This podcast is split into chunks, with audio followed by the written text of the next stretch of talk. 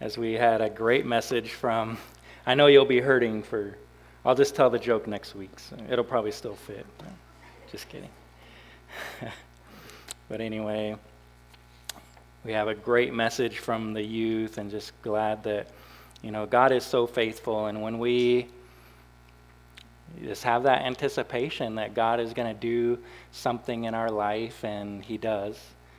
And so I know that um, you have convention services, you have different things that in your life that really spark uh, movement in, in your heart from the Lord, and and He's always faithful um, to meet us and to move in our life, and so I'm just glad for that. Um, for that message today from the youth. So awesome.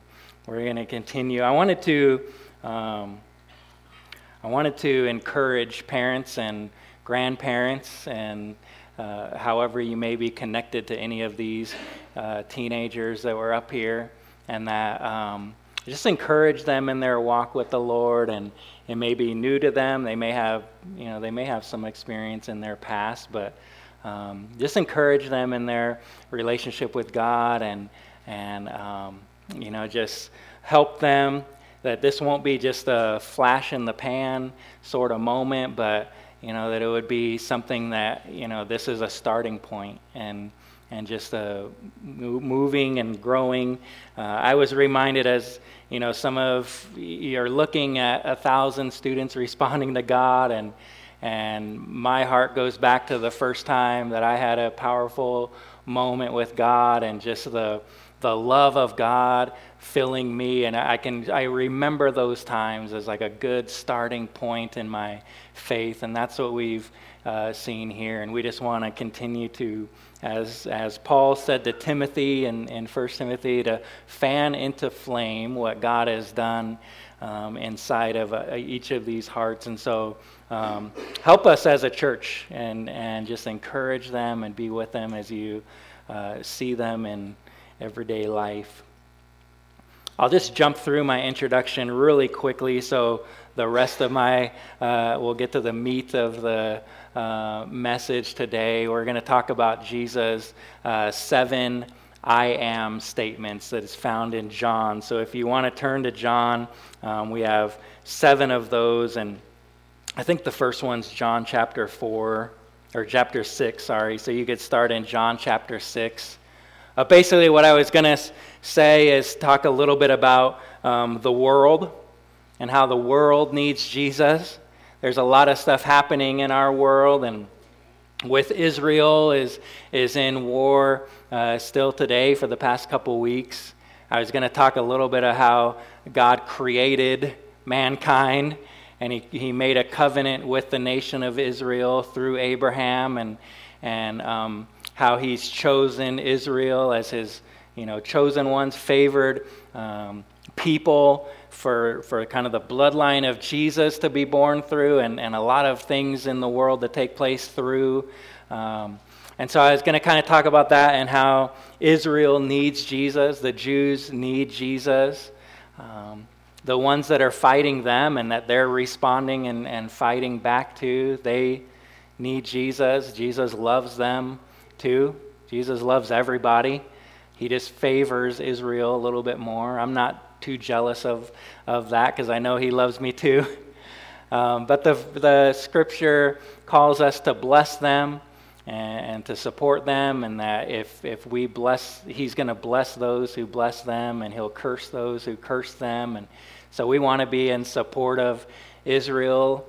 You know, they, we may not agree with every single thing that they do, and they may respond in a way that you know, through history, when you read the Bible and see how, you know, some of their leaders acted, God disciplined them, you know, and so it wasn't a relationship that God has with them that they can do whatever they want and they're blessed. And okay, it's not that type of relationship, okay, but. Um, but we know that we need to support them through prayer, and we'll pray for them, and that um, God will just bring peace to that land and that he'll show them there's many Jews that don't believe in Jesus and they need to and there's a lot of ministries that um, that are ministering to them and So God loves the Jews. He loves the Palestinians they're fighting with today. He loves you. He loves the United States. I was going to give some statistics of how bad sin and evil is in the United States, that we need Jesus. The world needs Jesus. I need Jesus. You need Jesus. We, we all need Jesus. And what's that look like? I could pound the pulpit and say, world needs Jesus, but what's that what's that mean? What do they need? What can he do for them? What would he be to them if we share the gospel with them and tell them, "Oh, Jesus loves you." What what can he what can he do in their life to help them? There's a lot of things in in the Bible and that tell us about that.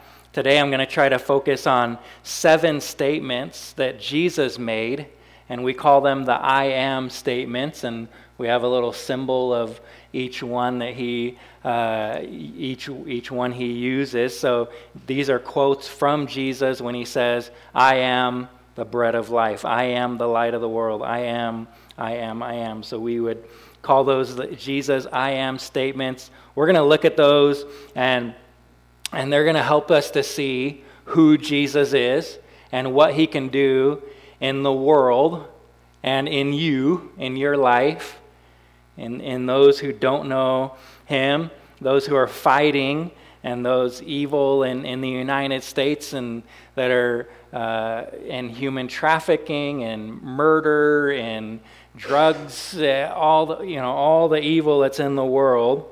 How can Jesus be of an impact to them? So I'm going to start in uh, John chapter 6, Verse 35, Jesus says, I am the bread of life. Jesus, in this moment, has just fed 5,000 uh, people miraculously. Right, even more than that when you count the women and children. And, and later in the evening was when he would walk on the water to, his, uh, to the disciples. Um, but the next day, the people find him on the other side of the lake. They were searching for Jesus. They have this long dialogue and um, about was he sent by God um, and how would they know if he was. They ask him for a sign. And in verse 31, they ask specifically, they recall that um, their forefathers were given manna uh, from heaven daily. If you, re- if you remember, as the Israelites were wandering in the desert, God would rain down manna. It was a type of a bread, and they would collect it every morning, have enough for the day, and then, sure enough, the next day it would rain again, manna, and they would collect it. So they were recalling literally, literally, that God would provide bread for them daily. And they wanted. Um, they wanted Jesus to give them a sign. And Jesus replies that though they were being led by Moses, it was God that sent the bread from heaven, and who now sends the true bread from heaven. And, he, and Jesus says, The bread of God is he who comes down from heaven and gives life to the world. The people aren't really understanding what this means. What, what is Jesus uh, implying here? And they reply, Sir, give us that bread every day, just like you gave the manna. If you're saying that the bread of God is he who comes down from heaven and gives life to the world, give us that bread every day. And Jesus replies to them, I am the bread of life. He who comes to me will never go hungry. He who believes in me will never be thirsty. He had a similar conversation with the woman at the well when she's drawing water to drink. And every day she has to go back to the well. And Jesus makes the statement of, I have living water that you'll never get thirsty. And she, well, how do you do that? And it opens kind of a similar conversation. Jesus is the one who sustains and nourishes our spiritual life. A commentary I was reading says God has created an innate desire in people for eternal life, And there exists in the unregenerate a lack of wholeness, a longing for completeness, and a search to fill a void in their heart. Jesus fills that hole in their heart, in their life. He's what they're searching for, and they don't know that yet. And we probably know people uh, in our life, and we can see people in the world that obviously need Jesus, and they're obviously longing, they're needing something more, and Jesus is what they need, and, and we pray that they would find Him. The second one uh, is I am the light of the world. If you turn to John 8, verse 12, Jesus says, Whoever follows me will never walk in darkness, but will have the light of life. An interesting context here, uh, later in verse 20, if you want to read that, is just a statement about what was happening. So if you have a red letter Bible, there's a lot of red. And then there's uh, verse 20 is, is uh, just information of the scene. And it talks that uh, Jesus is in the temple area and he's near the treasury, near the offering receptacles, where people would come and bring their offering into the temple, is where this is happening, where this moment is happening.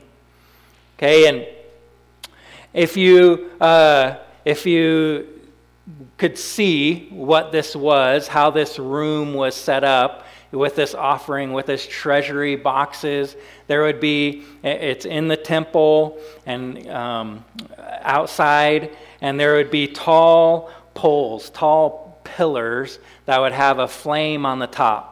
So it, it, probably wasn't like a candle, but if you could picture a tall candle, but the flame being on top, and the flame would light up that area of the, of the temple. And so there'd be different uh, pillars like that with the flame that was literally lighting up the area. So when Jesus is giving this talk, he uh, is seeing them uh, and he's saying, I am the light of the world. Just like these, uh, these pillars, these, be- these flames light up this area, he uses them as an illustration that, um, that he is the light of the world. He gives guidance to us. He lights up the, the dark world that's around us. He is the light of the world. But Jesus isn't the only light of the world. And I'll pose the question to you Jesus is the light of the world, but who else is the light of the world? We are. Jesus tells us um, that you are the light of the world in Matthew 5, verse 14. You are the light of the world. We can't generate light, but we reflect it. Jesus is the light, and we're reflecting that light to others. Jesus is the light of the world. You are the light of the world. Jesus' desire is that the whole world would know him. All the dark places, all the evil would be lit up with Jesus shining through us. Light is related to truth. You know the old saying, let's shine some light on the topic. When you want to, um, you know, when criminals are being, you know, question. they shine a light on them to make them sweat it out, right? And so um, it means to see the truth. Light is also related to the bread. Bread emphasizes the means and the source of life, whereas light emphasizes the result, the ability to know God and relate to Him. It's what Jesus and the Holy Spirit accomplish at salvation when we say, Oh, we see the light, we found the light. It's the flame, it's the fire that's set off in our hearts and our life when we meet Jesus, when His light shines in us and is reflected, He's reflected out of us. Amen? The next two sayings are, are close in similarity, um, but they have different, um, distinct differences. Uh, we just got done studying Psalms 23, how the Lord is our shepherd, and all of that. Um, this kind of goes along with it. We uh, in John 10, we're going to jump to John 10. Yep. Um, throughout Scripture, as we've learned in the past weeks, there's different times that Jesus uh, or that we're taught that the Lord is is like a shepherd. In this moment where Jesus is uh, about to make some more statements uh, on, you know, relating to that. He's in a discussion with the Pharisees and some of the religious leaders that were there um, concerning the healing of a blind man that just took place if you read the, the chapter, the section right before this. Okay, and there, the the Pharisees want to know um, how he was born blind, who sinned. We've kind of talked about how they used to believe that. And the Pharisees have questioned the man about who healed him, um, who did this to you. They should be happy, um, but they're really questioning him. Who did? Who healed you? And the guy realizes in this moment that Jesus. He at first he doesn't know who the man was, and through Jesus talking and through this, so it's, it's not just a one moment, it's kind of a longer moment. He realizes that Jesus is Son of God. He bows down and he worships him. And Jesus makes these comments about spiritual blindness, kind of turns it on the Pharisees who are questioning him, and basically tells them that you're blind spiritually, which goes over very well, by the way. No, it doesn't. It obviously makes them upset. And so Jesus then addresses the whole crowd that is gathered, and he uses this figure of speech of the shepherd, and he tells them that. Um, the man who does not enter the sheep pen by the gate, but climbs in by some other way, is a thief and a robber. And the man who enters by the gate is the shepherd of his sheep. And so he's comparing uh, false teachers to himself. He's comparing the Pharisees to the Messiah. And he goes on to tell of, of how the sheep know the shepherd's voice and they follow him, but they'll never follow a stranger's voice. They won't recognize a stranger's voice. And so, his first statement in John 10 7 and 9 both places, he says that I am the door of the sheep. No one, uh, so he is the way, he is the, uh, the gate to uh, the kingdom. No one can enter the kingdom of God by any other way except through Jesus. When you look at the kind of the cultural uh, context of this statement, and, and I don't have time to go into the whole ordeal, but when he's talking about, I am the door of the sheep, when they would have uh, his uh, flock and he would have his pasture, they would have stones around it that were tall enough that sheep weren't able to get out. And so he could have, you know, bring them into the pen, let them eat there. But there was only one way in and one way out. Um, this was to protect the sheep from escaping but it was also to protect other, you know, predators that might try to come in. And so they would have this opening, one way in, one way out. But instead of a physical gate or a physical door, the shepherd would lay down in that spot, in that opening. And he would protect the sheep from leaving and he would protect the, the sheep from others coming in. And it's a powerful illustration to see that jesus is our door. He is the way for us to get into the kingdom of god and to pre- protect us from the false teachers from the others from the enemy who's prowling around trying to uh, knock us out and we've kind of studied that the past several weeks. When we are with Jesus, He helps us not to wander away. He helps us to know the truth and not be falling into the deception of the, um, the false teachers. So He is the door. The fourth one, in verses 11 and 14 of John 10, He says, I am the good shepherd. The good shepherd lays down his life for the sheep. And this is foretelling of his uh, death on the cross for our sins. He will go on to talk of how he will rise up again. Verse 14, he says I know my sheep, and my sheep know me. Jesus knows you, he knows us. There's some evidence that uh, shepherds would, would name their sheep. And they would have these names for them, and don't want to get into the long story, but uh, sometimes when they would bring flocks together and other shepherds would be around the same area, you know, hanging out, doing whatever shepherds do. And when it was time for them to go and separate, they would call out to their sheep. Their sheep would recognize their voice. They wouldn't go to any other shepherd, they would go to their shepherd. And they would gather their flock and be able to move to the next spot or whatever they were doing.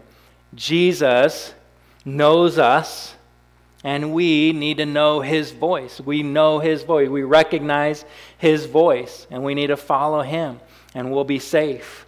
We could go on a whole nother sermon about following other voices in our life. There's so many voices out there uh, trying to get our attention, trying to get us to follow them, and we need to pay attention to the voice of God and follow that. Recognize, learn to recognize His voice in our life. The fifth one, I am the resurrection and the life, is found in John 11. Jesus makes this statement in response to Martha telling him that, and if, if you would have been here earlier, Lazarus would not have died. So you can remember that story. You can read it as we're talking in these moments. But I know that even now, that God will give you whatever you ask, Martha says. Martha continues. And Jesus promises her that her brother will rise again. And she replies back, Well, yeah, I know he's going to rise again in the last days when there's a resurrection. And, um, you know, we're still looking forward to that. God's going to come back and all of us will resurrect to be with him. That's what she's referring to. Okay? But Jesus makes the statement in that moment and says, I am the resurrection and the life. He who believes in me will live, even though he dies. And whoever lives and believes in me will never die. Jesus is our source of life. Like he is the bread of life, he is life giving, life sustaining. What he is saying here is that even though we die physically, those who believe in Jesus live eternally. Right? In the resurrection, Jesus will return in the clouds, and we who are alive will rise up with him. The dead in Christ will rise up with him. All of that can be found in 1 Thessalonians chapter 4. That's what he's, uh, he's referring to there. Um, but in that moment, when she, when Martha's saying, that's great, but Lazarus is still dead, okay? Jesus says, no, I am the resurrection. He ends up raising Lazarus uh, miraculously uh, back to life. And it's a powerful moment that shows that Jesus is the source of life. Number six, John chapter 14. Okay? I see some eyes nodding off. Your five minutes is up. You got to wake up. Come on, get back up. Just kidding. Okay. Uh, the sixth one, John chapter 14. I am the way, the truth, and the life. This statement is made uh, in response to a question from Thomas. Thomas, the um, disciple, is known for being what? doubting, right?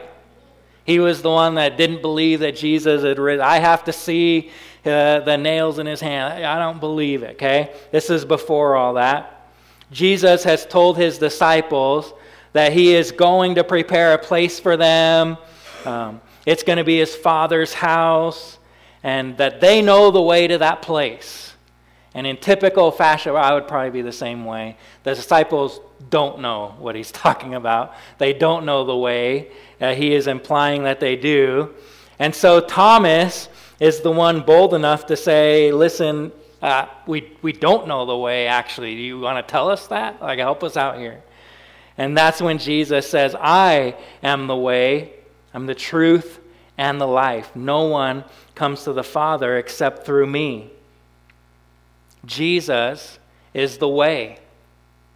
Mankind's sin had separated us from God the Father and separated us from our access to heaven, to eternal life.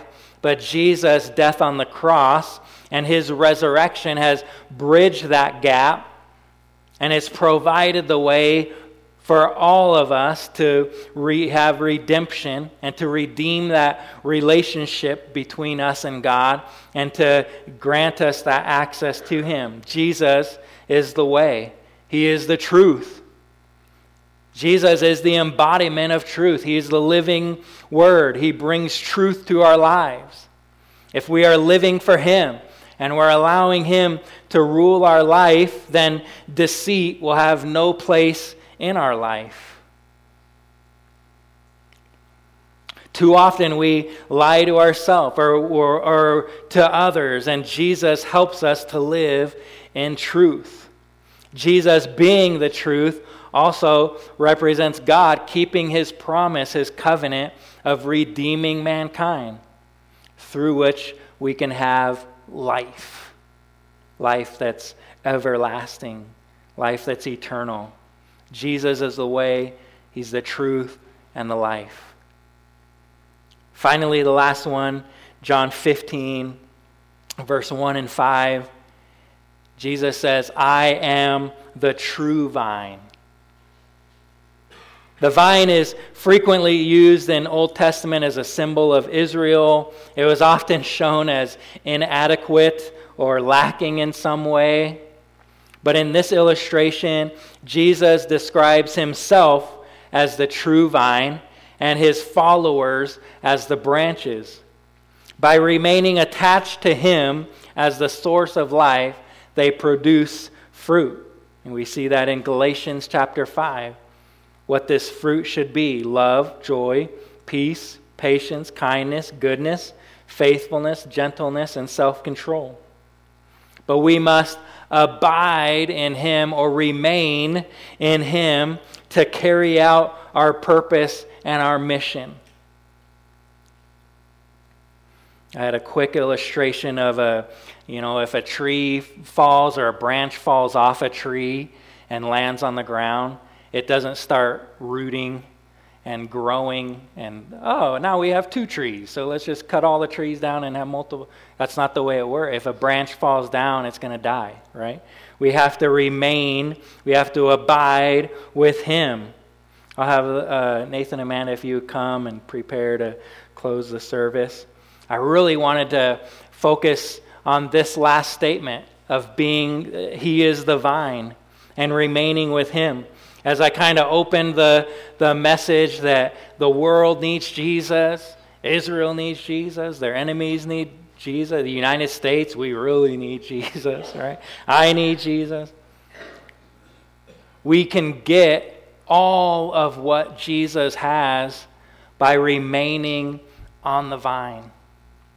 If we separate ourselves from that, we separate ourselves from all that He has for us.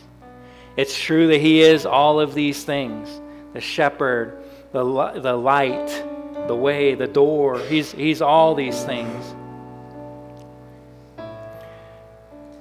What our world needs, okay, they need His love and they need His joy. They need His goodness, His faithfulness, His peace, His patience. They need all of that in their life. We all do.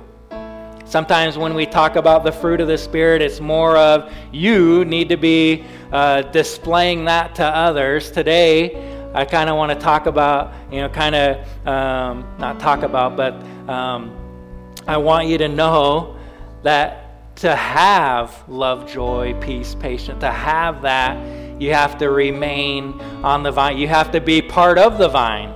You have to be on the tree to get it, to be able to display it. So I'm, I'm talking the world needs Jesus, and that the world needs to attach themselves to the vine. They need to be part of His life, part of, uh, have Him be in their life, and they'll see all of these things.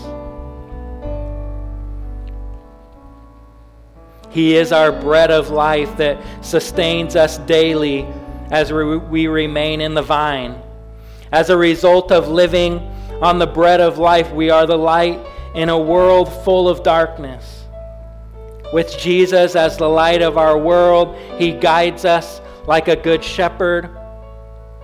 As a shepherd, He opens the door to the way, to the truth, and to life. And in the end, when He returns, he will call, and all those who have remained in him, who have abided in him, who have stayed on the way, who have not wandered off out of the sheep pen or uh, broken off of the vine, all will, re- will meet him and will be with him forever.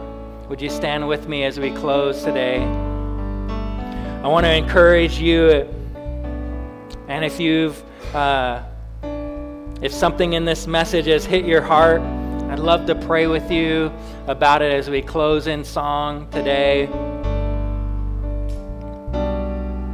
And if you need Jesus to be any one of these things in your life, man, you can reach out to Him today. If God's given you a burden for uh, some part of the world that needs Jesus, and pray for them today. Pray for Israel. Pray for Palestine, uh, the other countries there. Pray for the United States. There's a group of people here in the U.S. Pray for them. They need Jesus. They need this. They need to attach themselves to the vine. They need to become part of His family. Heavenly Father, God, I love you, Lord, and I thank you uh, for this message. And I pray that you would speak to each person, Lord, whatever they're praying for in this moment. God, that you would just bless them, help them, Lord. We do pray that the world would find you, Jesus, that you would take all the ministries, all the missionaries, all the people, all the Christians. They may be hiding out in, in countries, being threatened for their life because they believe in you, but they're trying to spread your word to the lost, that you would bless them today. Give them favor, give them help to be able to reach those people. God, we pray for the United States that you've placed us in. Lord, that you would help us to reach them. Lord, and I just pray a blessing. So, family, if uh, you would like uh, to pray for any, any of this, please, as we close in song, be in prayer. If you'd like me to pray with you about anything, uh, I'll be right up here. But uh, let's close in this song and spend the next few moments in prayer.